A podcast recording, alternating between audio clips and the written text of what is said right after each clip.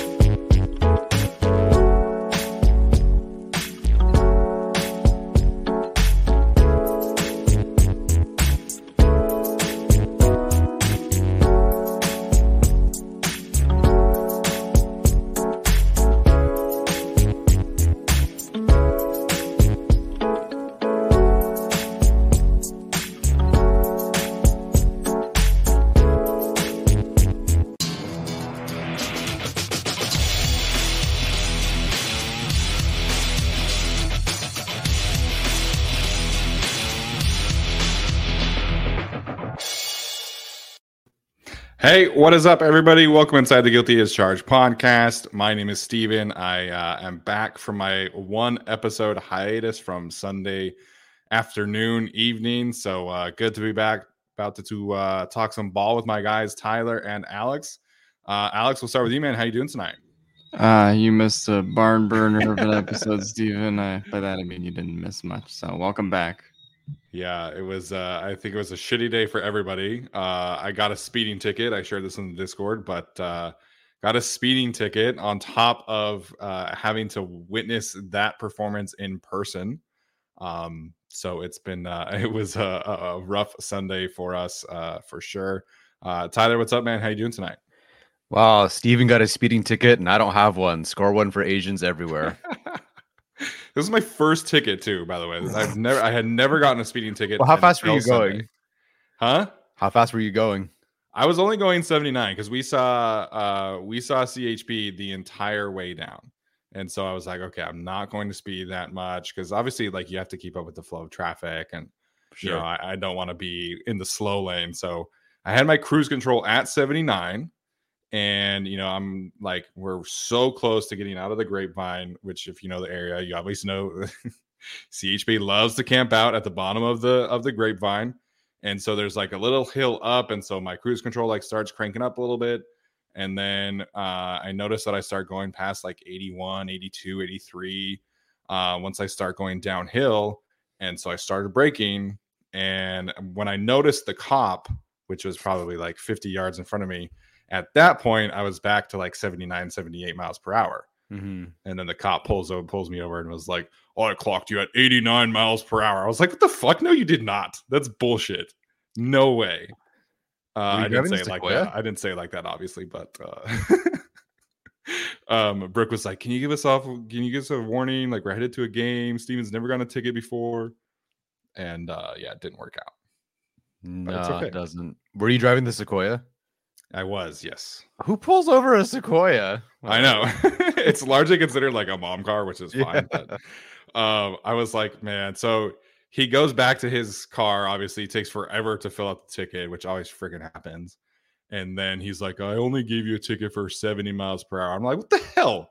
You're going to be lenient to give me a five mile per hour ticket? It was ridiculous. Jeez. Anyways, Yeah. Out of curiosity, what was the turnout for Chargers fans? Michael Lopez is saying it was 85 to 90% Chargers fans. Yeah, so the stadium was not 100% full. I will say that. It, it felt about 80% full.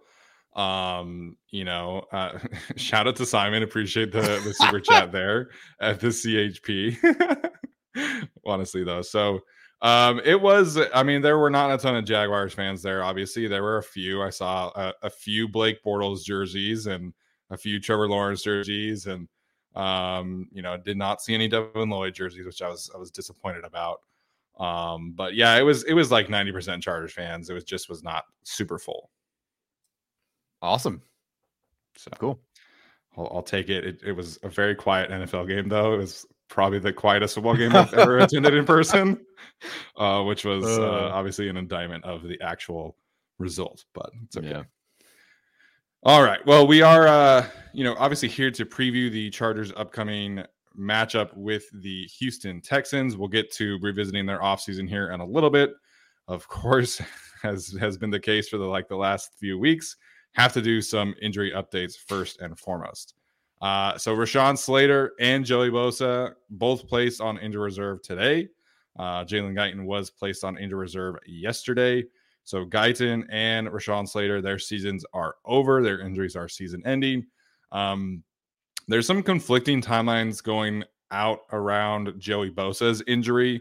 Um, Ian Rapoport seems to think that it should be about six weeks, uh, which would have his first game back being the Niners on Sunday Night Football, which would be uh, pretty fun. You know, obviously getting to go against his uh, brother that week. So um, those were the in terms of injury reserve, those were the updates.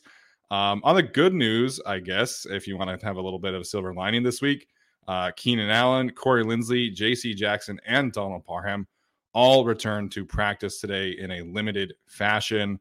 Um, sounds like most of them probably have a good chance of playing this week, although I feel like JC is probably the uh, least certain. So um, that's the injury update. Of course, we have to talk about uh, the situation surrounding the left tackle spot. So, Tyler, we'll start with you.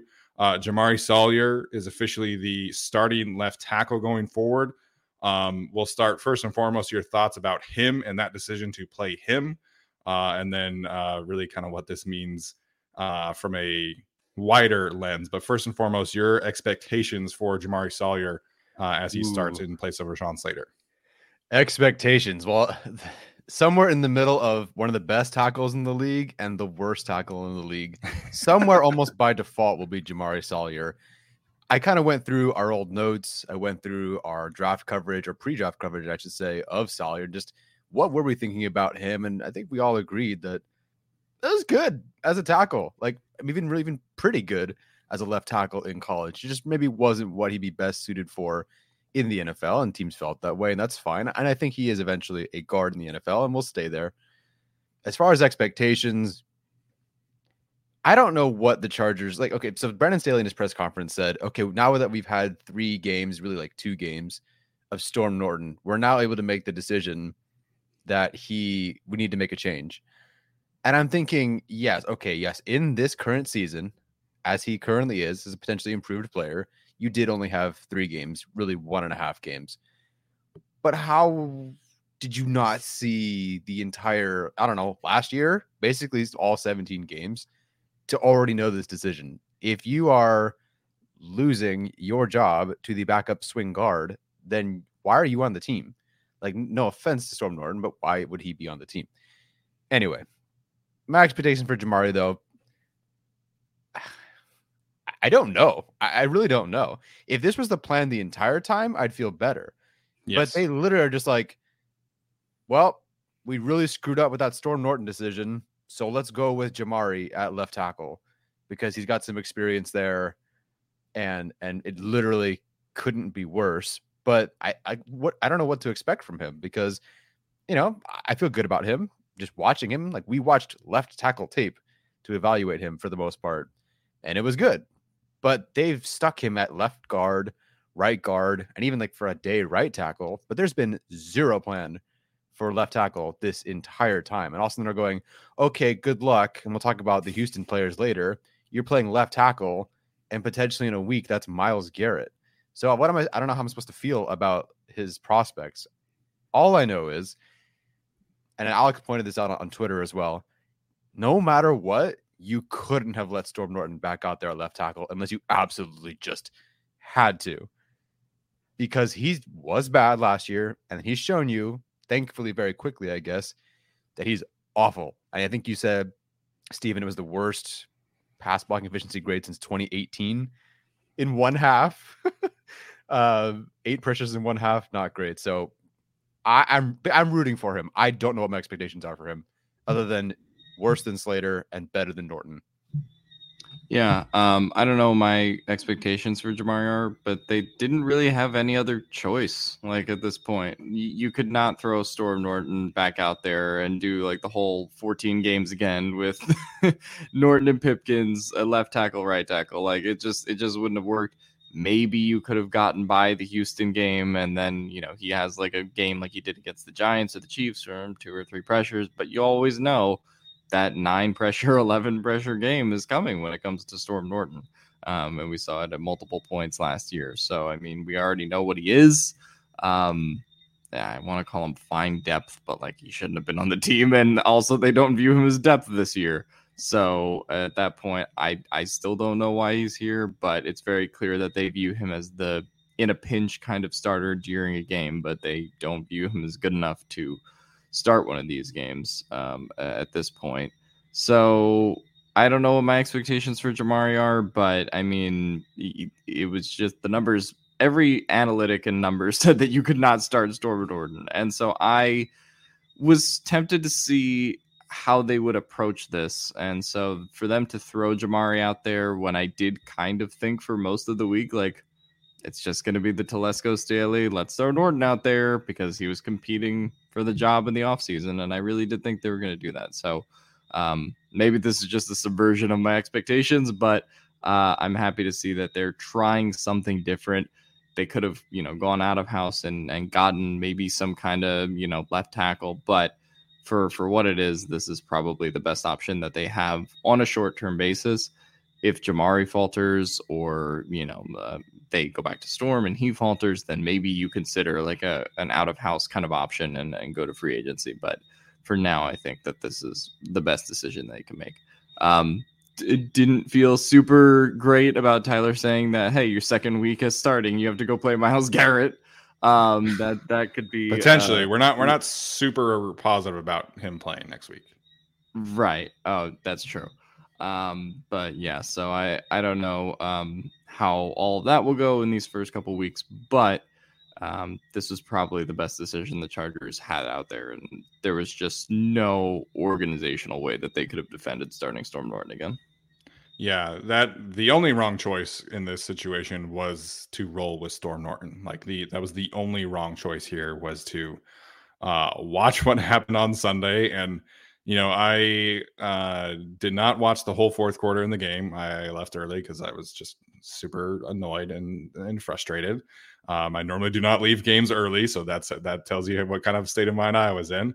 Uh, so I went back and watched the film yesterday and saw some good things from the other players, right? And you know, unfortunately, you know, Slater gets injured, and you could just, you know, I I was was on the opposite end zone of me, so I, I didn't get like a good look of what happened, and just you know, brutal situation, right? And then Storm comes in, and granted, they were pass blocking at like 90 at a 90% clip at that point in the game because they're trying to come back for whatever reason.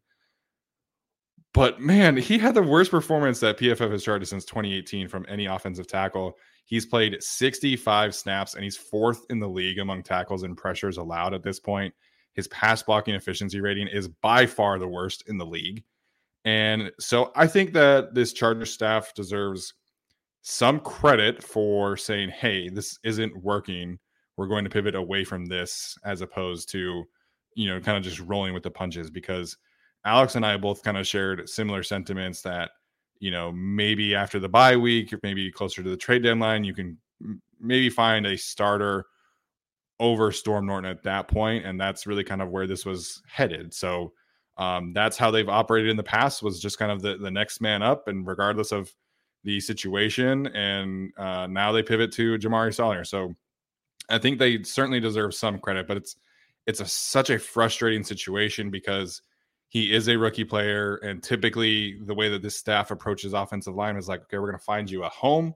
We're going to let you practice at that position, get comfortable at that position, and then we're not going to risk your development because of other things happening around you or around the offensive line. That's what happened with Brennan. That's what that's what has happened so far with Brenden Jaimes. That's what has happened uh, with the cornerbacks. You know, they they do not like to risk player development for the sake of dealing with injuries. So I was not expecting them to go to Jamaree Salyer. I was I really was not. I if they were going to make a change other than Norton, I was thinking maybe they switch Pipkins to the left side. Maybe they put Salyer at right tackle or Matt Feiler at right tackle. So I, I'm happy they didn't just write it out with Storm Norton, obviously, but I am excited for Jamaree. I think this is a huge opportunity for him, but I am nervous. I do not have like a ton of confidence in him being successful. And I know that that is not going to be, you know, exciting to listen to, but I think you're going to have to have relatively the same approach that you would if Storm Norton is playing. You're going to have to chip, you're going to have to double team, you're going to have to limit the playbook. Um, and obviously, you think he holds up better in those situations. But, you know, this is not like they're going to insert a player who they are comfortable with leaving on an island and, uh, you know, allowing him to just say, hey, go block even uh, Jerry Hughes this week, I think is going to be a tough matchup for him. So they're going to have to scheme help for him. They're going to have to uh, mitigate the risk in terms of his athleticism because I think that he certainly has a lot of good traits, right? But I he doesn't have the natural athleticism, length, and range that you typically want in a NFL left tackle. So they're going to have to really kind of condense the playbook and, and play to his strengths, but it's still better than rolling with Storm Norton. So I'm happy for him. I'm excited. I hope he balls out, obviously, but it's a lot of like nervous, excited energy at the same time. What percentage of this decision was related to Feiler's struggles recently? Is one of my questions that I have. Um, because yeah. I mean, we sort of just talked about it all season, potentially moving Feiler to right tackle, potentially moving Feiler to right tackle. And they don't like changing positions, but then again, they're changing the position of Jamaree Salyer right now right so yeah. i'm i'm curious if these first three weeks made them kind of pump the brakes on potentially doing that in an emergency you know situation like this yeah i i certainly think that some of matt feiler's issues are correctable and you know he's being credited with a, a decent amount of pressures coming out of stunts and games that are, are are frankly just not being communicated at a super high level but Roy Robertson Harris kind of took his lunch on Sunday, and so did Chris Jones the week before that, and Bilal Nichols the week before that. So he's he's struggling. He's not going to do. I don't think he's going to get back to the same level as 2021, but I do think he can still become a, a serviceable guard again. Um, you know, once they kind of figure out the rotation a little bit more. Um, but I think if you are looking at this from a wider lens, like I I don't see how you keep Feiler after this season. I think that obviously Jamaree has to earn his spot, right? But if Jamaree plays well at left tackle, I think you feel good about him being the left guard of the future. So, um, you know, I do think that Matt Feiler's struggles have absolutely played a part in the way that they have decided to do this. Because if he were playing great, if he were feeling, you know, at his best, I think you move him to right tackle, you move Pipkins to left tackle. I think that's a pretty easy switch. But because Feiler's not on top of his game, you can't move a guy spots when he's already in a funk. You know, you, you and he hasn't played right tackle for two years. So um, you got to get Matt Feiler back on track where he is comfortable, which has been left guard. Yeah, and I would just want to see him again with Corey Linsley. Like, give me, you know, more than a, a game and a half with Corey Linsley, and make sure, like, maybe it's just, I don't know, things just work better when they're together. I don't know. Uh, of course, shout out my mom and dad for these super chats. Thank you very much do you feel Matt Feiler's issues are they similar issues he's maybe had before and they're just at a higher frequency this year or do you feel like they're new issues and something that he's or at least compared to last year no i feel like it's it's same issues i've never felt like matt Feiler has been a super efficient mover with his pad level when it comes to pass setting. You know, he's a tall guard, like he's six six, like that's a very tall guard in the NFL. And some of those issues are being exposed from a leverage standpoint. And so last year he was really able to kind of uh, fight that battle with really elite hand placement, in my opinion. Um, and that's just not really happening right now. So hopefully, you know, he's able to kind of figure this out and, and get back on track. But um, I think you absolutely have to be concerned about Matt Feiler right now. Man. But we'll see what happens. The way that Brandon Staley was talking about this situation makes me think they could be open to signing or trading for a left tackle down the road because it wasn't like Salyer's our guy for the whole season. It was like mm-hmm. he's our guy for now. Yeah. When is the trade deadline compared to their bye? Do we know? I think the deadline is the week after the bye or the week before, maybe. Mm-hmm. Because the bye is week eight. Yes. I don't know. I think it might be after. Um, yeah, I think it might be after, but we'll see. I mean, Eric Fisher is still around. Daryl Williams still around. So I, I, think we we shouldn't rule out the possibility of them uh, signing somebody else or, or making some kind of addition mm-hmm. down the road. Do you think with the switch to Jamaree, let's say they only have internal options because Telesco doesn't he hasn't made you know in in season trades like this. So let's say they only go in house. Is it Jamaree the rest of the way then? I think it has to be. I don't think they have another option. Like I mean, like I said, they could move Pipkins, but um, this is why I wanted, you know, them to pick up another kind of tackle at some point. So, like you said, man, like if Storm Norton is not even playable, why is he on the roster? Like I I don't get it. Like you had to have seen this coming at some point where, you know, you you have confidence in Pipkins developing, sure, and he's played well. I do think he has played well and really kind of finding his groove at right tackle.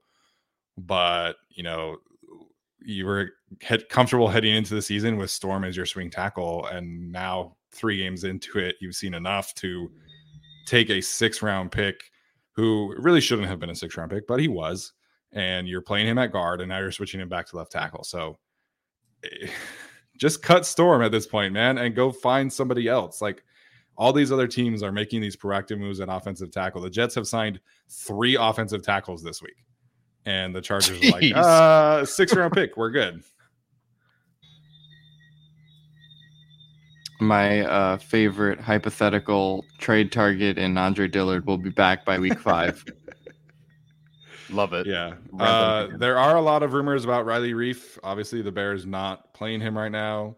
Um, obviously, somebody that is connected to the coaching staff through Ryan Ficken fits mm-hmm. a lot of the schematics. So he would be pretty cheap I think he's more on an incentive based uh, contract right now.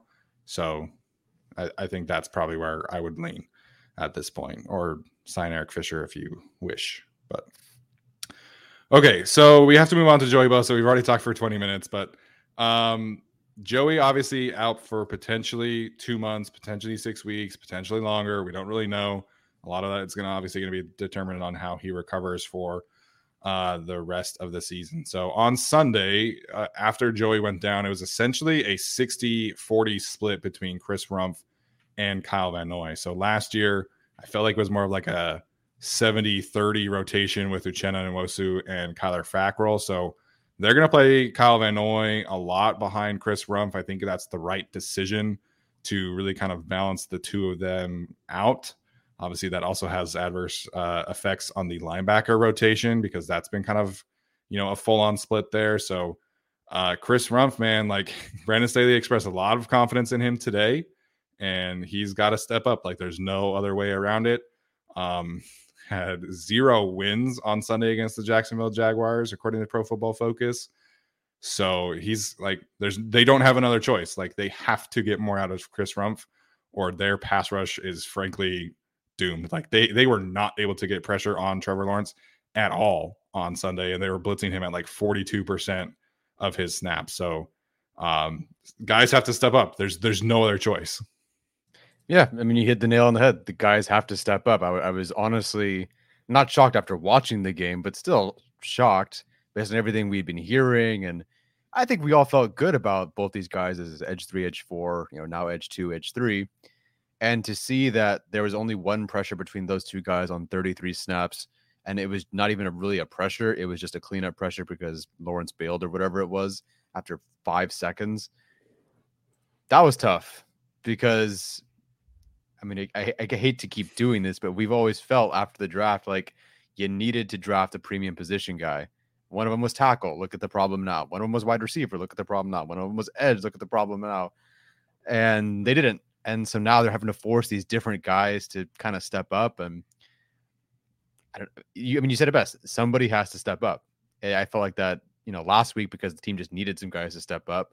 But now they literally have to. Like Chris Rumph he got his kind of not redshirt year because he did have to play a good bit, but he got enough time to develop enough. He was a fourth round, yes, fourth round pick, and you know supposedly he bulked up. He's asparagus status, and supposedly he's been great. But right now, like very small sample size, so I don't want to make anyone you know upset by saying this, but like he's kind of a preseason bully right now. He's not showing up in the regular season. Like that's great. I'm glad at the scrimmage against the Chargers last year, you had three sacks versus Tyree St. Louis at left tackle. But like, let me see it in the regular season, and it didn't happen. And again, this offseason, watching the preseason, oh my god, look at the transformation of Chris Rumph, and had zero wins against the Jaguars on Sunday. So we got to see more out of him. Yeah, I mean, and that goes back to like the domino effect for the rest of the line because if you don't want Khalil Mack to be effectively quadruple teamed, um, you know, then you got to get something out of Chris Rumph. You got to get something out of Kyle Van Noy, um, and, really everyone, you know, the interior guys as well. Otherwise, you know, the pass rush is not going to work, and you're already trying to replace Joey Bosa with Chris Rumph, um, which provides yeah. its own set of problems considering the skill set of of Joey Bosa. So, um, yeah, really unfortunate injury along with the Rashawn Slater one and just goes back to kind of what Tyler said, which is just investing at premium positions, which is just something the Chargers didn't do too much during the draft, which is what is biting them now. Yeah, so you know this is this is a tough situation. I mean, obviously there's a pretty big drop off from Rashawn Slater to Jamaree Salyer at this point, who we know is is going to be starting. But you know, Joey Bosa, I know the pressures and the sacks are not like showing, but he was his pass rush win rate right now is 25 and a half percent, which is like an elite, elite number. Like Joey is winning at such a high level, and that forces a lot of the cleanup sacks that we that we've been talking about. So um, they're really going to miss Joey Bosa, and you know eh, this is not like we're talking about an interior pass rush that has a ton of great players either that they can like, hey, like this guy can pick up the slack. So Morgan Fox has been good. He's definitely our best interior pass rusher at this point.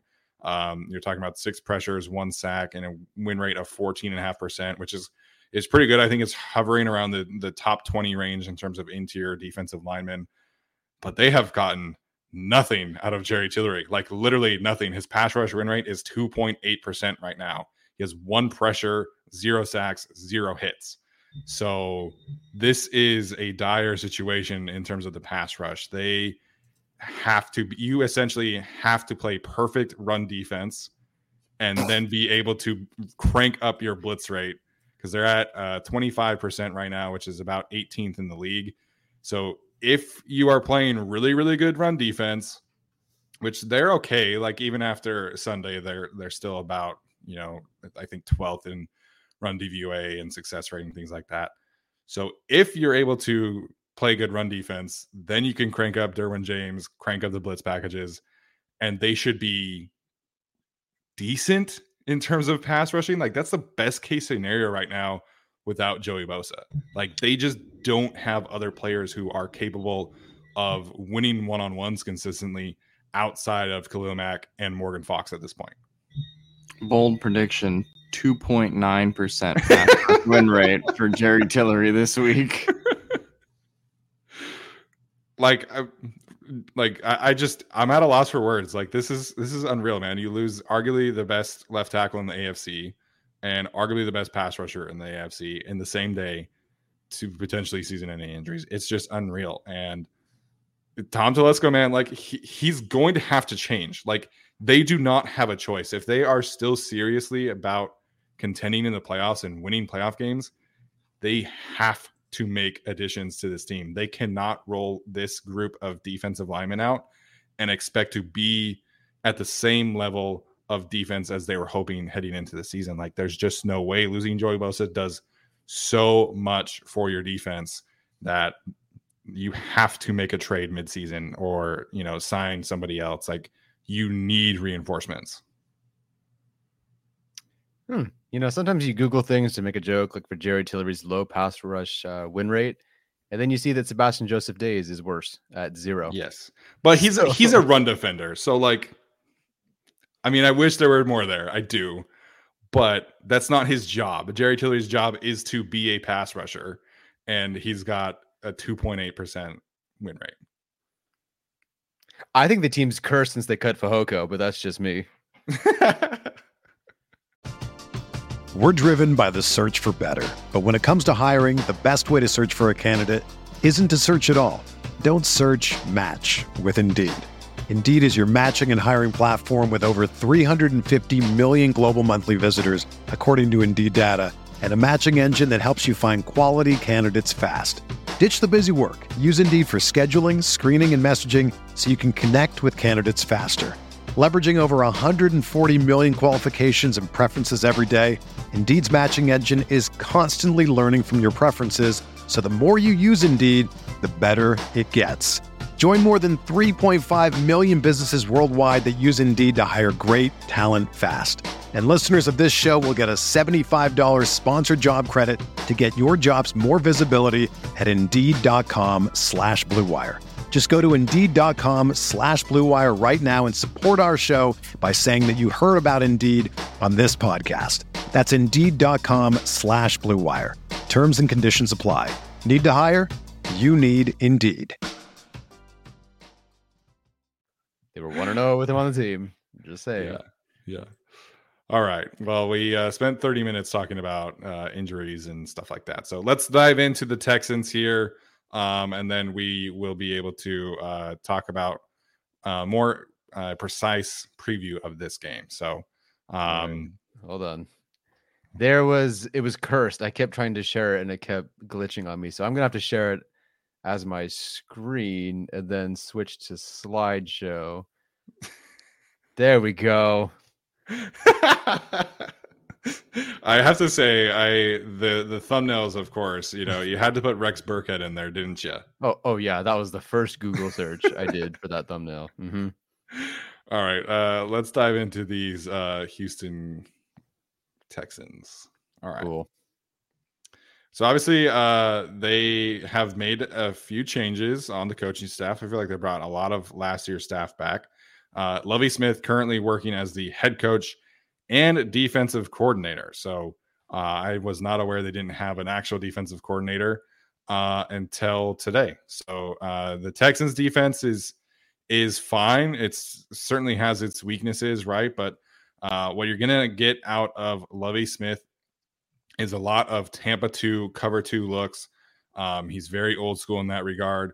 Uh, cover two is very in vogue this season, and so Lovie's just living his best life over there in Houston. Um, run defense is definitely a concern there. They're one of the worst run defenses in the league. Uh, but outside of that, I really like what they do from a pass rush standpoint. I like what they do from a coverage standpoint. Obviously, they have Derek Stingley, who I'm sure we'll talk about.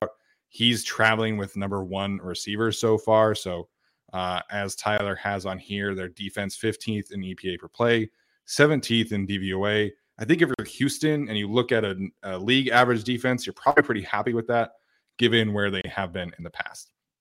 Uh, so obviously, our guy Pep Hamilton is the offensive coordinator. Really not off to a great start. 29th in EPA per play, 30th in DVOA.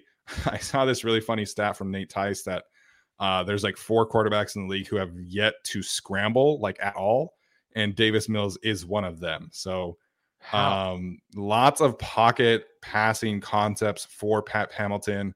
Um, they don't really have a great run game, which of course means they're probably going to go off against the Chargers this week because that's how this works, I guess. Um, but lots of old school, traditional West Coast concepts out of Pep, which we are very familiar with again. Um, but it's not like it's going super well in Houston this year from an offensive perspective. Uh, special teams, though, looking great so far. Second in DVOA for the Texans with Frank Ross. This is his second year on the staff. I mentioned lots of holdover from last year. For whatever reason, they just decided that uh, Culley was the primary culprit and they fired him and uh, moved on to uh, Lovie Smith. So that's the uh, Chargers or the Chargers. That's the Texans coaching staff in a nutshell. You said uh, Davis Mills had zero rushing attempts so far this year. Zero scrambles. Zero scrambles. Get ready for him to pick up five third and shorts, uh, just running the ball because that's what happens to the Chargers all the time. Yeah, I mean, unless they give it to Rex Burkhead, because I think he had like hundred yards going into the game and left with like 350 last year. So you know, just everyone, everyone feasts. We get guys paid. Alrighty, let's go to the free agency. Yeah, um, I mean Steven Nelson is a pretty good addition for them in terms of like just trying to build that uh, quarterback room that they had there. Obviously, had Desmond King previously re-signed him uh, after playing pretty good there, and really they just kind of built off of what they did last year, which you know was getting somebody like a Desmond King, um, like some of the other smaller contract guys they got, and then just kind of see what sticks. Uh, but overall, not like a super active free agency period. But OJ Howard is like a pretty decent pickup if you want to go there. Didn't lose much um, in free agency either at that point. So uh, I think they're pretty much just at the state of just kind of seeing what works. They re signed Brandin Cooks to a two year deal as well uh, in their kind of free agency, not an addition because he was already on the team. Um, but overall, I mean, I think for a tanking team, if you want to call them that. I think what they do or have been doing really well is just signing guys to these short term deals and, and seeing kind of what sticks, uh, a la the Desmond King contract. And they've gotten some productive performances out of uh, out of guys like that. So um, mm-hmm. just curious to see which one of those like smaller contract guys can maybe step up in this game. Uh, Justin Britt is not like a smaller contract guy, but obviously he's been a big part of what they do over there. Uh, Scott Quessenberry, uh, you know, wish kind of we had him. Uh, I think I think Quessenberry is actually starting for them now. If I'm not, I think Quessenberry is starting for them. Ask. Yeah, I can double really? check. Because uh, their okay. starting center, uh, I forget his name, first name. I think it's Britt. I think he got hurt. Uh, oh, Britt got hurt in the first game. Yeah. Okay, so now Quessenberry is the starter for them. Uh, you know, centers just can't stay healthy around the league. It seems like. Um, but yeah. So left I mean, uh, yeah, or left tackles. Um, yeah, overall, I mean, they didn't add or lose a lot in free agency. Obviously, kind of one of these rebuilding teams. We're going to talk about the draft, like Tyler will in a second, as kind of their primary method of addition. But mm-hmm. definitely have gotten some better performances out of these like smaller contracts that they've given out for sort of a team that is in a rebuild. Yeah, yeah. I, sorry. sorry, Tyler, go ahead. No, you're good. I was going to say I like what they did from a veteran standpoint, right? Steven Nelson. Mm-hmm um obviously uh jerry hughes as well and you know this this pass rush group like i mentioned um they're really doing some good things. Obviously obviously jonathan Greenard is is uh, a holdover right? But jerry hughes has played really well. Ogbonnia Okoronkwo played really well. That was somebody that i think Covino really wanted the chargers to sign mm-hmm. uh, to be that edge three because of of what his profile is. So um they've got a lot of quality pass rushers um, you know, the Steven Nelson edition has really kind of freed up uh, uh, a lot of options for Derek Stingley to follow people because then they can just have Steven Nelson and Desmond King really kind of you know take over the other spots. So again, you know, I'm not surprised that they hired Lovie Smith and then they go essentially all in on the defense. But um, I mean, it's hard to argue with you know them being from one of the worst defenses in the league last year to a middle of the pack defense this year, which I think again, given mm-hmm. where the Texans have been, you absolutely take that yeah, really solid. I, I and Alex kind of previewed it. I do think it leans more into the draft. Like that's kind of what I'm more excited about for this team. But yeah, I mean, another group doing a solid job. The Jaguars spent a lot more, but you know the the Texans here spent some, and you're seeing some positive returns, um, even kind of in low spending. I don't think they had a single guy they spent money on over like eight or nine million dollars a year. Mm. So I think they got Nelson for pretty cheap. Mm-hmm. Yeah. All righty. We move on to the draft class. This is um, the best graphic they had for the Houston Texans. Wasn't going to make my own, so here it is. Going through it, I didn't realize how much I liked Houston's draft, but they drafted mm-hmm. a lot of good players. Like at least most of them, the first seven I had, I think is a top 10 player at their position. Um, Derek Stingley, of course, being their first guy that they took. It looks like a classic Derek Stingley college stat line where people are targeting him, you know, seven times a game. He's given up, you know, 168 yards so far in three games, but only like half the passes going his way are being completed. People are just trying to target him like crazy. But and sure, there's there's yards associated with that, but you know, he's been pretty good. I think he's got I think five pass breakups so far. Uh, pretty solid there. He had a nice rebound game versus Chicago, which seemed to be the theme of their draft class. Everyone seemed to have a nice defensive rebound game versus Chicago. Um, I mean, he had more sacks that game than yards allowed. Granted, you know, yards allowed was zero, sacks was one.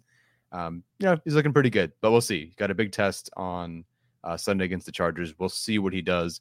Certainly, depending on whether Keenan Allen is fully available or not. Uh, Kenyon Green is actually tied with Spencer Burford for the best pass blocking efficiency in the league among rookie guards. So doing pretty solid there. A guy that I think we all had as interior offensive lineman too, if I'm not mistaken. So we mm-hmm. definitely liked him. Um, if they took him at 17, I would have gotten it. If they traded back, taking him, you know, great. Or the Chargers, that is. Um, so happy for the Texans. Still like Zion, but there's that. Uh, Jalen Pitre uh, has the second worst missed tackle rate in the entire NFL, uh, behind I believe Rayshawn Jenkins. Actually, um, really, his missed tackle rate is 30.3, which is I don't think I've ever seen a player have a 30 something missed tackle rate. Um, playing as much as he has, but he did have a nice bounce back game against Chicago. Uh, John Metchie not playing right now because of I, I can't believe I forgot which cancer he has. Um, but just just an awful situation there. Christian Harris, don't know much about him. Uh, I'll skip over him because I didn't like him anyway. To get to Dameon Pierce, uh, who I think ended up being my RB three because I had a one A and one B, um, or RB four. Stevens RB three or four, I believe, as well. Um, hasn't been the most efficient statistically, but I believe people feel like that's because he's playing for the Houston Texans. There's no quarterback. There's not much of a line. He does lead all rookies in rushing yards and has more than double uh, the next carries of the next back. I think he has like 46, 47 carries. The next one is Breece Hall with, I think, 21. So he's just an absolute rushing workhorse for this team. Still getting, I think, exactly four yards per carry. So nothing explosive, um, but he's a workhorse. And he, I think he's going to be a good back in this league. I mean, I think we all liked him to a certain extent. I think Steven liked him the most. Um, pretty solid guy. Thomas Booker rounds it out um, with Teagan Quitoriano and Austin Deculus. I don't know much about the last two guys. Thomas Booker, um, I did really like. Um, so it's a really good group. Again, really the fourth week in a row, we've seen a solid contributing rookie class. Maybe not as much the Raiders because they hadn't played yet, um, but the Chiefs, Jags, and now Texans. Look at that. You draft players who are pretty decent. You get them contributing right away, and you see some returns. I would, I would love to say that for the Chargers one week, but it is not this one. Well, yeah. Salyer, Salyer. So you know what? There is more. There we go. There we go. We're we're up to two starters now. Actually, mm-hmm. actually, technically three with Horvath, but let's go. Um, yeah. I mean, if John Metchie were playing, man, I th- I think you'd feel great about this draft class. So Pitre's missed tackle rate, I did not know. Uh, but I think he has created like four turnovers or something like that. Had some sacks. I don't know. I, mm-hmm. You know, so uh, Jorge, I think it was Jorge said earlier uh, Baylor not super focused on uh, tackling technique. It looks like, unfortunately for us and them. Oh, but didn't even put it together. yeah, so oh, I, uh, you know, I, I, like this class, man, and I obviously we'll see a lot of all of these guys. I mean, you're talking about the starting running back, you're talking about their best corner, you're talking about their uh, left guard, starting safety. So obviously, we'll see a lot of the rookies this week. Mm-hmm. Yeah, no, this is a really uh, solid class. I am pretty afraid of Dameon Pierce um, and, and, what he can do. Um, you know, with how the Chargers kind of run defense has been, particularly after this week against the Jags. Um, obviously, you have Kenyon Green. Uh, Derek Stingley, I mean, is going to be the really interesting one just to see uh, how he operates, particularly. I mean, I think we figure he would probably get most of the reps against Keenan Allen. Um, but I'll be curious to just see how those snaps go, depending on if Keenan you know, how well, I guess how many snaps the Chargers are, are willing to give Keenan, if they're just willing to throw him out there for 100% of the snaps, or if they're willing to dial it back a bit or split it a little bit more evenly. Um, but we'll see how that goes. Yeah, quick super chat from uh, Solo. He said, I had a nightmare that I was in an infinite time loop, uh, having to watch Mike McCoy called halfback draws for Danny Woodhead on third and goal like he used to. Uh, yeah, that's a that's a tough that's a tough nightmare, man. I, am for all the the shit we've been giving the coaching staff. I'm glad we're not dealing with that kind of stuff. I I had a nightmare that Mike McCoy beat the Chargers by 28 points last week. Oh shit! I forget about him beat on that stat. Oh, oh, oh. it, Oh, eh, my goodness. to his credit, Lawrence looks great. So he's the Yeah, quarterback I coach. think that's I think that's all about. Doug. Yeah. And- Oh, yeah. like Mike McCoy was the fucking Peyton Manning whisperer. Now he's the Trevor Lawrence whisperer. My ass. Like, oh man, I the Jaguars like as a casual fan, man, they're a fun team. Like they do a lot of fun stuff on offense, a lot of fun stuff on defense.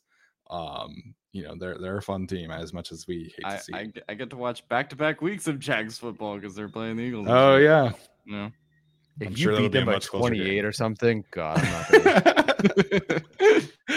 oh man, that'd be funny. All right, we'll get to our uh, victory formation segment here. This is our conversation uh, that we have every single week. That um, are the things that have to happen in order for the Chargers to come out victorious on Sunday. So uh, I wrote about this on LAFB earlier today. I've talked about it on Twitter.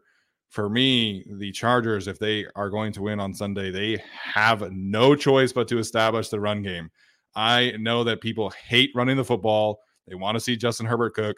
I don't care. You have to run the football, and I don't care if you're in a negative game game script because with this offensive line, with these running back issues, you have to get the run game established because I'm sitting here watching the film and while you don't have to be a good running team to be an effective play action team, you have to be a capable running team. And right now, these defenses do not give a shit about the Chargers play action game. They are not biting on any sort of play action fakes. And to me, this is the primary reason the Chargers offense is struggling because they are so heavy in the play action game. And it's the only way they can act they can access the deep parts of the field.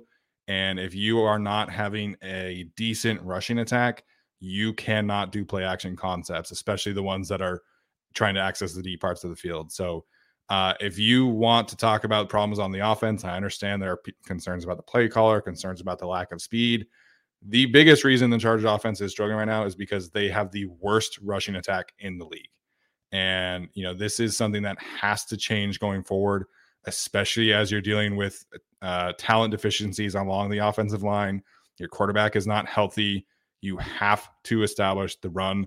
And I don't care how you do it. I talked about this uh, earlier today on Twitter. The Saints, when Sean Payton and Joe Lombardi were there, obviously Joe Lombardi was not the play caller, but he was there. This is his offense, right? They had a extra offensive lineman in for jumbo packages about an average of 15 snaps per game over the previous four seasons that Lombardi was in New Orleans. The Chargers have done that eight times in three games. Eight. So you're talking about a decrease of 13 times a game. So uh, you have to be able to run the game in this. You have to be able to run the ball in this game and going forward. So that to me, victory formation, key to victory, whatever you want to call it, have to run the ball. What's your jumbo lineup look like? Uh, I think that you, if everybody is healthy from this point on, I think Will Clapp would be your uh, sixth offensive lineman because he did that in New Orleans. Uh, actually had about 125 snaps as an inline tight end in 2019 as that same kind of uh, player. So to me, I think Will Clapp's he's done it a lot with Brendan Nugent and Joe Lombardi. I Mm. would give him that role again. If Linsley's out, If Linsley's out, then you're probably doing Storm Norton, which he's a better blocker than Tre' McKitty and Gerald Everett, man. I don't. Jesus. yeah, I mean, you- you're right about needing to get this run game going. However, they want to do it, go for it. I really do not care. Let me see if I can pull up Arjun's graph real quick because I don't think people are understanding. That seems mean, but like how bad Austin Ekeler's kind of been so far. Um, Yeah, give me one second to pull it's it up. concerning. I don't know. It's very difficult for you guys to see if you're watching or if you're listening. I apologize, but Um, if you're wondering where Khalil Herbert is, because you're Alex, he's at the top right over here. Oh, oh, that's Um, interesting. wondering- yeah, they Oh. they could have drafted that guy. I think maybe one year. Yeah, that'd be great. uh, now, obviously, very small sample size this year. I, I guess not small sample size, but it's three games. But Austin Ekeler is down here at the bottom left corner, where you would normally see a Larry Rountree or even a 2021 Joshua Kelley. There's uh, Austin Ekeler in terms of EPA per rush and rushing yards over expected per rush. There's Austin Ekeler at the very bottom left. Yay. Steven, you were talking about, it's particularly watching Austin Ekeler. You think it's more of an issue of him forcing the issue too much and not just trusting that a four yard gain is a good gain and he's just trying to do look for some sort of home run or something. Yeah, you know, there's a lot of comments, some of which by Arjun, um, some of which by other people in the chat that Austin Ekeler is washed. I don't think that's the case. I think you still see the explosive playability, right? Especially as a pass catcher. To me, it's just the mental decision making is not there. You know, I, see him constantly trying to bounce runs as opposed to taking a three yard gain that maybe, hey, you break a tackle, maybe you you lunge forward and you get five yards instead of three. So I I'm worried about the decision making. I, I think you are are hopeful that he's able to to bounce back from this, but I th- I think he he's not used to the rotation, and so he's getting fewer snaps, and so he's trying to force the issue and say, hey, like, you know, you're only going to give me ten carries. I need to be great on those ten carries, and it's just like, you know, you need to kind of sit back and allow the game to come to you and and take those gimmies you know it's okay to hit a to hit a, a single or a double you don't have to always hit the home run. So um i'm in favor of of giving joshua kelley more snaps. I said this before um but austin ekeler needs to like figure out how to stop forcing the issue so much Yeah, I mean, we can kind of like talk about other solutions, like giving Kelley more snaps, it, you know, or like giving Sony Michel some share, starting Isaiah Spiller, or you know, just not having him be a healthy scratch.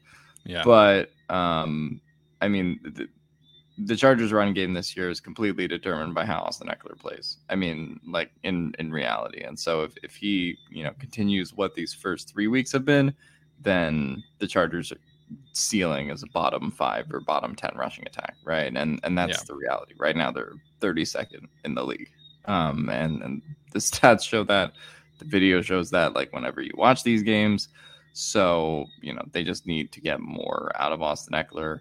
Um i don't know what percent of it is just like forcing the issue versus he's washed. Um i don't totally agree with arjun there either but uh I, I it does has felt like he is a little bit a step slower, and you just wonder how much of the buildup from his usage last year um, is is kind of contributing to where he is right now. Um, so that's kind of the one thing that I worry about long term. But obviously, you know, the, the Chargers' run game just won't work if Austin Ekeler is, you know, as as broken as he's been these first three weeks. Yeah. So, like I said, to me, it just feels like a decision making thing. I, I don't think we'll, we're ever going to get to the point, right, where Ekeler's like, you know, one of the elite EPA per play and rushing yards over expected category. But if he can get back to where he was last year, obviously that's a huge win for them. So, and I, I'm going to say, man, I think I thought Sony Michel was good on Sunday in the in the few Mhm. runs that we uh, were able to see him. So, this team, like, they have to make some changes for sure because so much of what they do is obviously based out of the Shanahan scheme, and it's a lot of hey, we're Sean Slater, Matt Feiler, Corey Linsley, like go be athletic freaks. And and again, I, I I love Jamaree, but he's not that. So they're gonna have to adjust from a lot of outside runs to a lot more inside runs, which to me is why you bring in more blockers, you bring in more tight ends, uh, because you're gonna do a lot more inside zone, a lot more split zone, a lot more duo, a lot more counter and be able to kind of play to the strengths of this unit at a higher level. So um, there's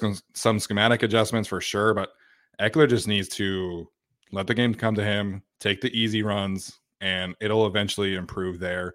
And then you know get Joshua Kelley more involved as well. So um, you know if you are heading into these games expecting to be an 80% passing team, 20% running team, you're going to get Justin Herbert injured, man. It, it really is just that simple because this offensive line is is not prepared to pass block that frequently.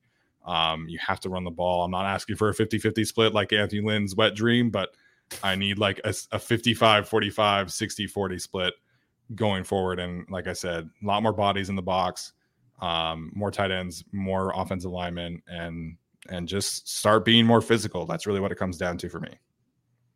Yeah, no one's going to like to see that if they go for three and a half yards a carry. We're going to hear about conservative offense, but like you have to try. I'm not force the Yeah. issue, but we're getting to a point where you might have to because some of these teams are going to get very, very, very good at rushing the passer, and the Texans Mhm. even kind of are. Um, you have to find a way to run the run the ball. All right, uh, Alex, you want to go next?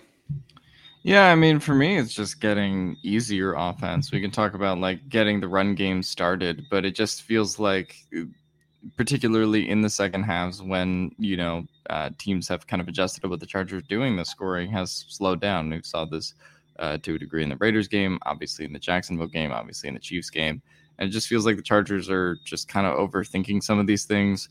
Um, Joe Lombardi, I hate to say this, but the DeAndre Carter end around thing, it's we gotta can it. It's not gonna work when you're down 21.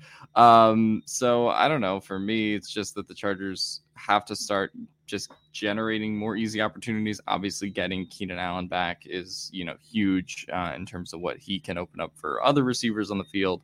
Um, but it just feels like this offense has kind of just been overthinking things with their route concepts. You know, there's also a degree of underthinking there in terms of like the amount of packages that the Chargers have. But uh, I I don't think the solution is that like you have to do anything crazy or like you need to have. I was about to say like Jalen Guyton deep balls, but John Hightower deep balls, I suppose at this point now.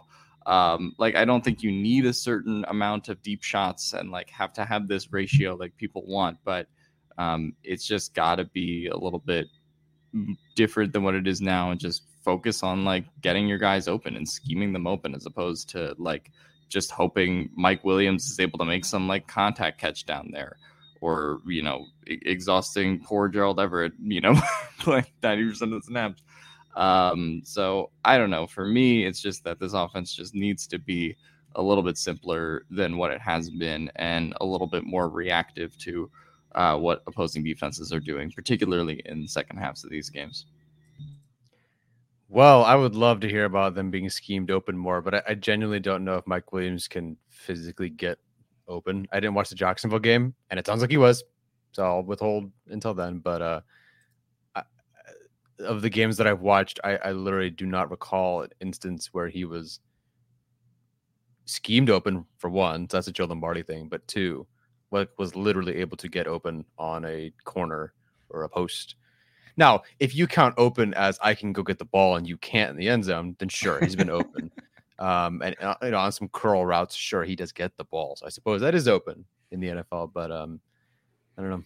Yeah, I We'll think see. open it open's obviously different for Mike Williams than it is for Keenan Allen and stuff like that. But I, Yeah. I did think that there were some times where Justin just did not really trust himself to kind of get the ball to Mike Williams. I, I, shared a couple screenshots on Twitter, but um, you know, I feel like if Justin were healthy, there would have been a lot more deep shots in that game because uh, Mike Williams was open for Mike Williams standards on on a few uh, go routes. So um, I think, like I said, people are gonna like kind of hate the offense that you're going to see over the next few weeks, and you know that's probably not going to be great for Joe Lombardi's Twitter reputation. But I this offense just needs more freebies. Like they are trying so hard to um, hunt explosive plays that I think it really is just kind of hurting their overall efficiency because that's just not who they were last year. Like the whole point last year was just be efficient, be efficient, then take deep shots when you were asking, or then you know get an explosive run from time to time, and and they happened. I just feel like so many people on this team on this offense are trying to force the issue, and that includes Joe Lombardi. Like I think Joe Lombardi is trying to do too much. You just need to get back to basics, get back to the fundamentals, and I think your offensive efficiency will overall increase, like Alex is talking about. But Mm-hmm. um, I just if you're gonna if you're wanting them to just like chuck the ball deep, it's not going to happen, and I don't think it should happen with this offensive line, with this receiving corps, and with the way that Justin Herbert is feeling physically at this point of the season. Yeah, I'd agree. And my key to victory was going to be, oh, go spread or go empty. And I really considered it because you're getting like in the offseason, you can see all the combinations they get to do. And sometimes you see, you know, Parham, Ekeler, Mike, Keenan. and It's like, who's stopping that? Like, how do you possibly stop that? And they certainly do have the guys to be able to do that. And I was going to absolutely talk about this. Then I asked Arjun, because I always have to, what was their EPA per play ranking in the league on empty and spread last year? Uh, it was negative, uh, and it was 26th was their ranking. Uh, so I guess they're not good at that.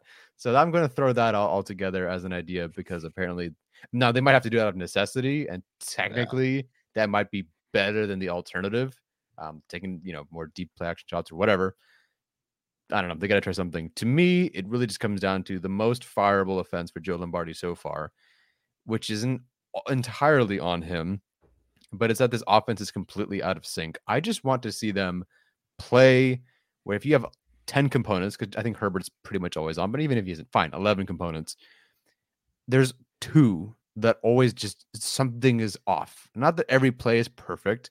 Asking for a perfect play is, is ridiculous, at least not all the time, but there's always something. I'm watching routes where dudes just like run into each other. Why is Tre' McKitty running into Mike Williams on mesh? I don't know. Why is Zander Horvath picking up the wrong guy when they're trying to do some fullback lead, you know, inside zone run, outside zone run, whatever? I don't know. Why is Herbert off with Josh Palmer? Why is Mike Williams running the wrong route? Why is like it's just there's always something with this offense. And to me, like you can talk about deep shots, I don't care. To me, I mean, I, I care, but I'm not gonna that's not my main complaint. To me, it's just Joe Lombardi does not have a cohesive unit right now. Part of that is injuries for sure. No Corey Linsley, hurt Justin Herbert, no Keenan Allen, no Donald Parham. He can't execute his vision yet, although it should be pretty close outside of Rashawn Slater on Sunday. I hope with the guys they have back, but it's just been out of sync. It was to start the year last year, and it did get better. And I need to see them do it again this week because the Chargers still, even without Rashawn Slater, I do think have a lot of talent to be able to put up and, and do more than they did last week and do more than they did the, the previous two weeks, even without Keenan Allen. But there's just something with the execution that has been off. I think the penalties are mostly down throughout all three games compared to last year, but still, something's off. And if, if, if it's just because Keenan Allen is back and everything's good now, and Corey Linsley is back and everything's good now, great. But they have to execute. It's it's such a big, you know, general broad thing. Like, oh, they just have to execute. But they literally do, because I think that is holding yeah. them back more than anything else around. You can talk about play calling, you can talk about deep shots, you know, injuries, whatever. I really just think the execution is the biggest problem right now. And if, I think, and then then you can develop the rest of your offense from there. Yeah, I totally agree with that, and that's to me, it's part of you know forcing the issue. You know, and whether that's Ekeler, you know, choosing to not be a, a super clean running back, or, or, Herbert, or Williams, like it just feels like everybody's trying to do too much, man. It, it really is that simple to me. And whether that is you know somebody, you know, they're too worried about like offseason expectations, or they're too worried about like playing for jobs or putting up numbers or whatever. Like, just get back to the fundamentals of what made your offense so efficient last year. And, and, and I mean, that's easier said than done, right? But, you know, Arjun pointed this out. I think it might have been Tage um, shared this graphic of, you know, uh, obviously executing explosive plays, which is not the Chargers' forte right now, um, at least in the run game, and avoiding mistakes. And the Chargers were poor in both of those regards. So it's not just that they're not explosive enough, they're also committing mistakes at a higher level than they were last year. So, Again, some of that is regression from Matt Feiler, some of that is health, like Tyler's talking about. But they just need to get back to basics, control what you can tr- control what you can control, and just be like a professional. Like it, it, sounds easier than than done, of course, and and it's easier for us to sit here and criticize that. But there's too many mistakes going on, and it's not just like they're not explosive. The mistakes are happening at a far greater level than should be happening in the second year of an offense. All right, we'll get to our key matchups here uh, pretty quickly, and then we'll get to some uh, bold predictions as well. Tyler, your uh, key matchup of uh, Sunday's afternoon game. Yeah, it, this kind of got worse as, the more I researched it. Uh, I'm specifically going to mention Nasir Adderley versus the run, which isn't much of a key matchup, but I, I think it's been a, a bit of a concern. The Chargers DBs have played almost 300 run defense snaps together overall, they have zero run stops among all of them. Hmm. which is bizarre to me. They have Wait, stops. including Derwin. yeah. According to Pro Football Focus, this year they have zero run stops. Wow. They almost have more missed tackles than actual tackles, and they have almost as many penalties as they do. Now, in the run game, in the pass game, sure. If Pro Football Focus is wrong, then they're wrong. But currently, they have zero. And yes, that is including Derwin James, which did surprise me. Nasir Adderley, I thought uh, he right now has more missed tackles than than run stops. He's got zero run stops. There are 59 safeties in the league with at least one. He has two tackles in the run game right now, and there are 62 other safeties in the league with more than two. I don't really have another way to compare Adderley to other safeties, so I'll just use his Pro Football Focus run defense grade. It's 88th out of 111 behind Jonathan Abram, um, which is never a, a good thing to be on. Don't want to be in that company. No, not at all. He to me, it's just he's in, in the two biggest plays we've seen the last couple of weeks in the run game. He was MIA on those. I think it was worse and a more fireable offense against the Chiefs and against the you know the Jaguars. I don't think they were in the greatest personnel grouping to face that jumbo fourth and one, but Mm-mm. still on those two big runs, he was MIA and he's he's he was on the side um, of each run. Like he could have done something potentially better, but you see him getting washed out both times or not reacting fast enough. And you know, the Chiefs one I think should have been a touchdown, but he sat himself down. And the Jaguars one was a touchdown. You need your last line of defense in this year Adderley to be better than that. Not only has he not been great so far, he hasn't been productive either. Like it's not like like Jalen Pitre, for example. Yeah, worst missed tackle rate in the league, but I think he has three or four run stops, if I'm not mistaken. Could be wrong. Nasir Adderley, not that that's primarily his job, but if you're going to run this defense, you got to have someone who can come down the hill and tackle. We saw that plenty last year. And I think I saw it in the offseason too. It's like Nasir Adderley, here we go. He's going to take that step forward. And we haven't seen it yet. And now just watching him on two big run plays, huge run plays, one for the Chiefs and Jaguars didn't really matter in the end, but he's just missing on those occasions. So I need him to step up. And yeah, I it, it just it's not like him versus Dameon Pierce, I guess, is the matchup, I suppose. But I just need him in general to show up against the run because the Chargers, my worry going into the game last week was the Jaguars were going to test the the, the Chargers run defense, which I didn't think as good was as good as it maybe looked the first couple of weeks. Jaguars committed to that. I think almost got six yards a pop. Texans could do the same thing with Dameon Pierce. So I hope Nasir Adderley shows up against the run this week. Yeah, uh, I mean, I'll just talk about the run game. Like in general, for me, it's the defensive line versus Dameon Pierce, um, especially in a world where Joey Bosa is not going to play. Joey Bosa, obviously one of the highest Chargers graded run defenders on the defensive line, and you're replacing it with Chris Rumph. Um, how's that going to go? I mean, Joey Bosa has a 76 run grade on the season. Chris Rumph 50.9.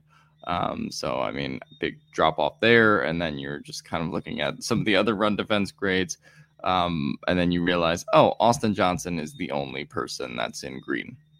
You know, so I mean, for you know, uh, Sebastian Joseph Day kind of had like a bounce back game against the Jags a little bit, um, but aside from you know that, the Chargers really just haven't gotten any push against the run um, from any of their other defenders on the defensive line who are not named Khalil Mack or Joey Bosa. And so, in a game where you're not going to have Joey Bosa, in a game where Khalil Mack is probably going to be uh, quadruple teamed, um, I, they just need to get better run defensive performances uh, from everybody else uh, on the defensive line. Otherwise, this is going to be a long day against Dameon Pierce. Um, and I just worry that he can do a little bit of what James Robinson obviously was able to do kind of against the Chargers last game, and that has to be the major concern I think for the team going in, uh, into this one when considering like the Texans offense. Yeah, uh, for those who are saying, you know, obviously Dameon Pierce did show up on the injury report today for the Texans. Sounds like he's still going to play. Uh, I listened to Mm. Lovie Smith's press conference, um, so a little bit banged up, and uh, they still have Rex Burkhead. So I think you're still talking about the same thing. So um, to Tyler's point, I did want to mention this. Uh, Football Outsiders obviously has a great of uh, a ton of great information out there. Um, you know, obviously the Chargers really kind of focused in on the front seven aspect of of this run defense. Um, and they have the you know this breaking down, of course, by you know front seven, second level, open field in terms of run defense, right? So the Chargers are 10th in stuffed percentage, which is is meaning that your defensive line is getting after, which is really really good. Um, they are 12th in second level yards allowed, which again is very very good.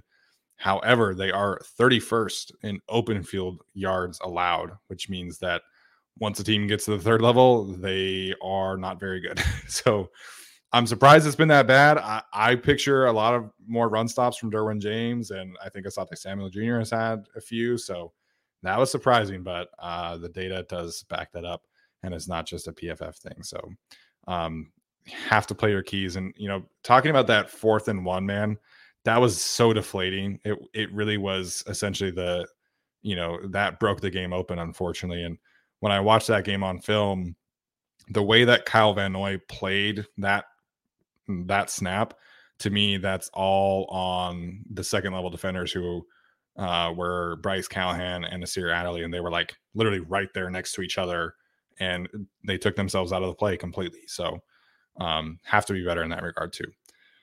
Um, all right. So my key matchup, I mentioned it earlier, man. It, it's Chris Rumph versus and Kyle Van Noy, Chris Rumph and Kyle Van Noy versus Tytus Howard. So uh, Khalil Mack obviously been a very productive pass rusher for this team. He moved around a little bit more without Joey Bosa, but he's rushed primarily against left tackles so far this season. Obviously, having a very good season 12 pressures, four sacks, one quarterback hit, uh, 18.2 pass rush win rate, which is is very, very good. Obviously, you want to be uh, kind of above 17 is really what you're shooting for in terms of being a really good pass rusher. And so, so far, so good for Khalil Mack. Um, we mentioned Chris Rumph having a 0% win rate. Overall in the season, he's at 10.2, three pressures, zero sacks, one hit. Um, Kyle Van Noy hasn't really been a full time edge, so his numbers are a little bit different. Um, but two pressures, zero sacks, one hit, 16.7 pass rush win rate. Again, most of that is you know blitzing as an off ball linebacker. So um, these two players, man, they're going to have their hands full, whether they're rushing against Laremy Tunsil, who almost by default, you know, is is probably the best left tackle in the league right now because of injuries. But he's playing really, really well, man. His pass blocking efficiency rating is at 98.7. So he's like balling. Like he's having a great season for them. Uh, and Tytus Howard, who initially looked like kind of a bust, you know, his pass blocking efficiency rating is at 97.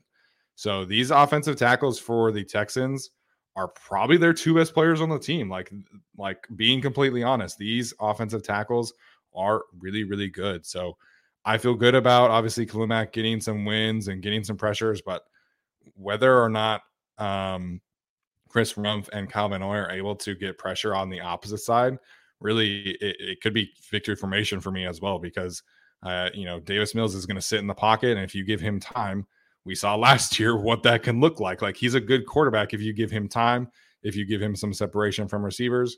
Um, and so the Chargers have to be able to not allow that. So Kyle Van Chris Rumph, one of them has to get pressure on uh, on Davis Mills on Sunday. All right, we'll get on to our bolt predictions here. Uh, long episode, obviously talking about the injuries for 30 minutes, but uh, hopefully at some point that doesn't become a thing.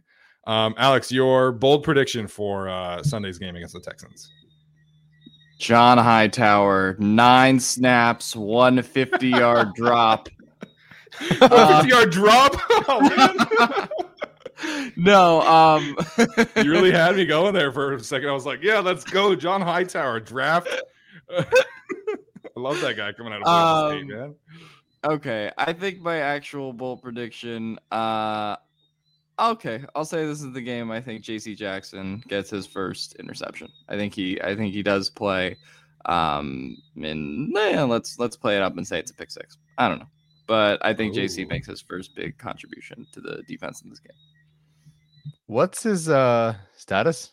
Limited. JC was limited today. Uh, it sounds like he was doing well. So we'll we'll figure out tomorrow. Obviously, I feel like if he is practicing in uh, full capacity, then we'll see if he plays. But like I said, I feel like he's the most uncertain of everybody else that is is attempting to come back and play on Sunday. Gotcha. Uh, my bold prediction: I will say the Chargers rush for 100 or more yards off the left side of the line. Ooh, everything going left. I like it. I would obviously love for them to get. Hey man, I'll take a 90 yard rushing performance at this point. If I'll you take give me 70 100, yards. I'll take 70. oh man. The the Texans have the worst run defense in the league, man. If you can't get it going this week, I'm just I'm so concerned about that. But um yeah. All right, my bold prediction sounds like he's going to come back and play this week. I'm going Donald Parham touchdown in his first game back. So uh the Chargers I have missed that. him. Chargers have really missed him down in the red zone. They've really missed him in general as the best blocker on this tight end group. So, uh, yeah, Donald Parham touchdown in his first game back. Awesome. I love it. If if Keenan and Donald Parham return, there was there were several times in camp where the drive was literally Keenan Allen, Keenan Allen, Keenan Allen, Donald Parham touchdown over and over and over again. So if they're both Yeah. back, I mean, we could literally see an overhaul, a complete change in this defense so or offense. Yeah, I think obviously the more of these guys that come back, the better. I mean, it's only fair, man. It's only fair that we get all four of these guys back after losing Rashawn and Joey. It's it's only right. Yep, won't lose anybody else after this. Thank God. Knock on wood. Knock on wood. Um, all right. Uh, that's gonna do it for us today. Alex, any uh final thoughts before we head out? Um, please win. I can't. We can't do another lose to the Texans podcast. Um, we we've reached our quota on that after last year. No more losing to the AFC South in general. I think. I think we just need a Chargers win here. Yeah. Need a need a bounce back performance in the worst way possible. Uh Tyler, any final thoughts, man? Um, I still don't know if I'm picking the Chargers to win this game or not. I'm not even joking. Those are my final thoughts currently. Oh, and if you feel like the Chargers are going to roll the Texans, I will defer to both last year and last week. Uh, so I think I'll pick them, but I'm I'm undecided. I mean, obviously a lot of that's gonna depend on on who's back or not. But obviously if Keenan Allen, Corey Linsley, Donald Parham come back, I think you feel obviously much better about where this offense is headed. So uh, I'm hoping for a good game, man. I hope the Chargers bounce back because Tyler and I are going to be doing our first uh, playback episode. Uh, consider it the the GAC cast, if you will. Are going to be uh, doing our version of the Manning cast, so we'll be uh, hopefully having a good time uh, live streaming that game to you guys. I know uh, the Chargers game against the Texans, shocker, is not in a lot of markets, so. Uh, if you are hoping to find a way to watch the game, please join us on playback.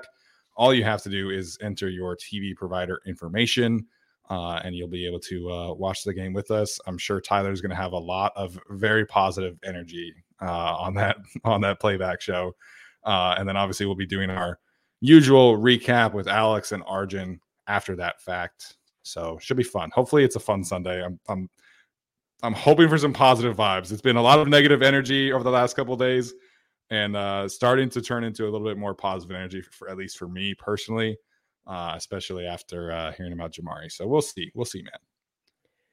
I get Pete either way.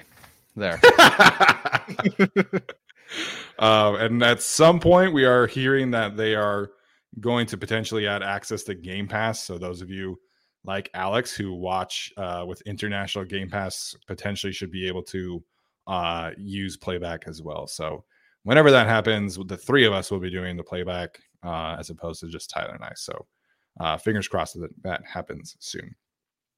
Um, all right, that's going to do it for us today, guys. Appreciate all the uh, chats. Appreciate the super chats. It was a fun one today. Um, hopefully, you guys have a good rest of your week. We'll see you uh, next time. The headlines remind us daily the world is a dangerous place. The elites in charge say everything's fine, stop noticing. But you know better. And your gut knows that time is short to prepare for a world that is four missed meals away from chaos. My Patriot Supply has helped over 3 million families become more self reliant and is the company Americans trust to prepare. Go to mypatriotsupply.com and secure their best selling three month emergency food kits. Each contain delicious breakfasts, lunches, and dinners, averaging over 2,000 calories per day. Secure at least one food kit for each family member. For a limited time, save $200 plus get free shipping on all their Ready Hour three month emergency food kits. You're not ready if it's not Ready Hour Foods. My Patriot Supply also has solar power generators, water filtration units, biomass stoves, heirloom seeds, and critical survival gear. Shop MyPatriotSupply.com today. MyPatriotSupply.com.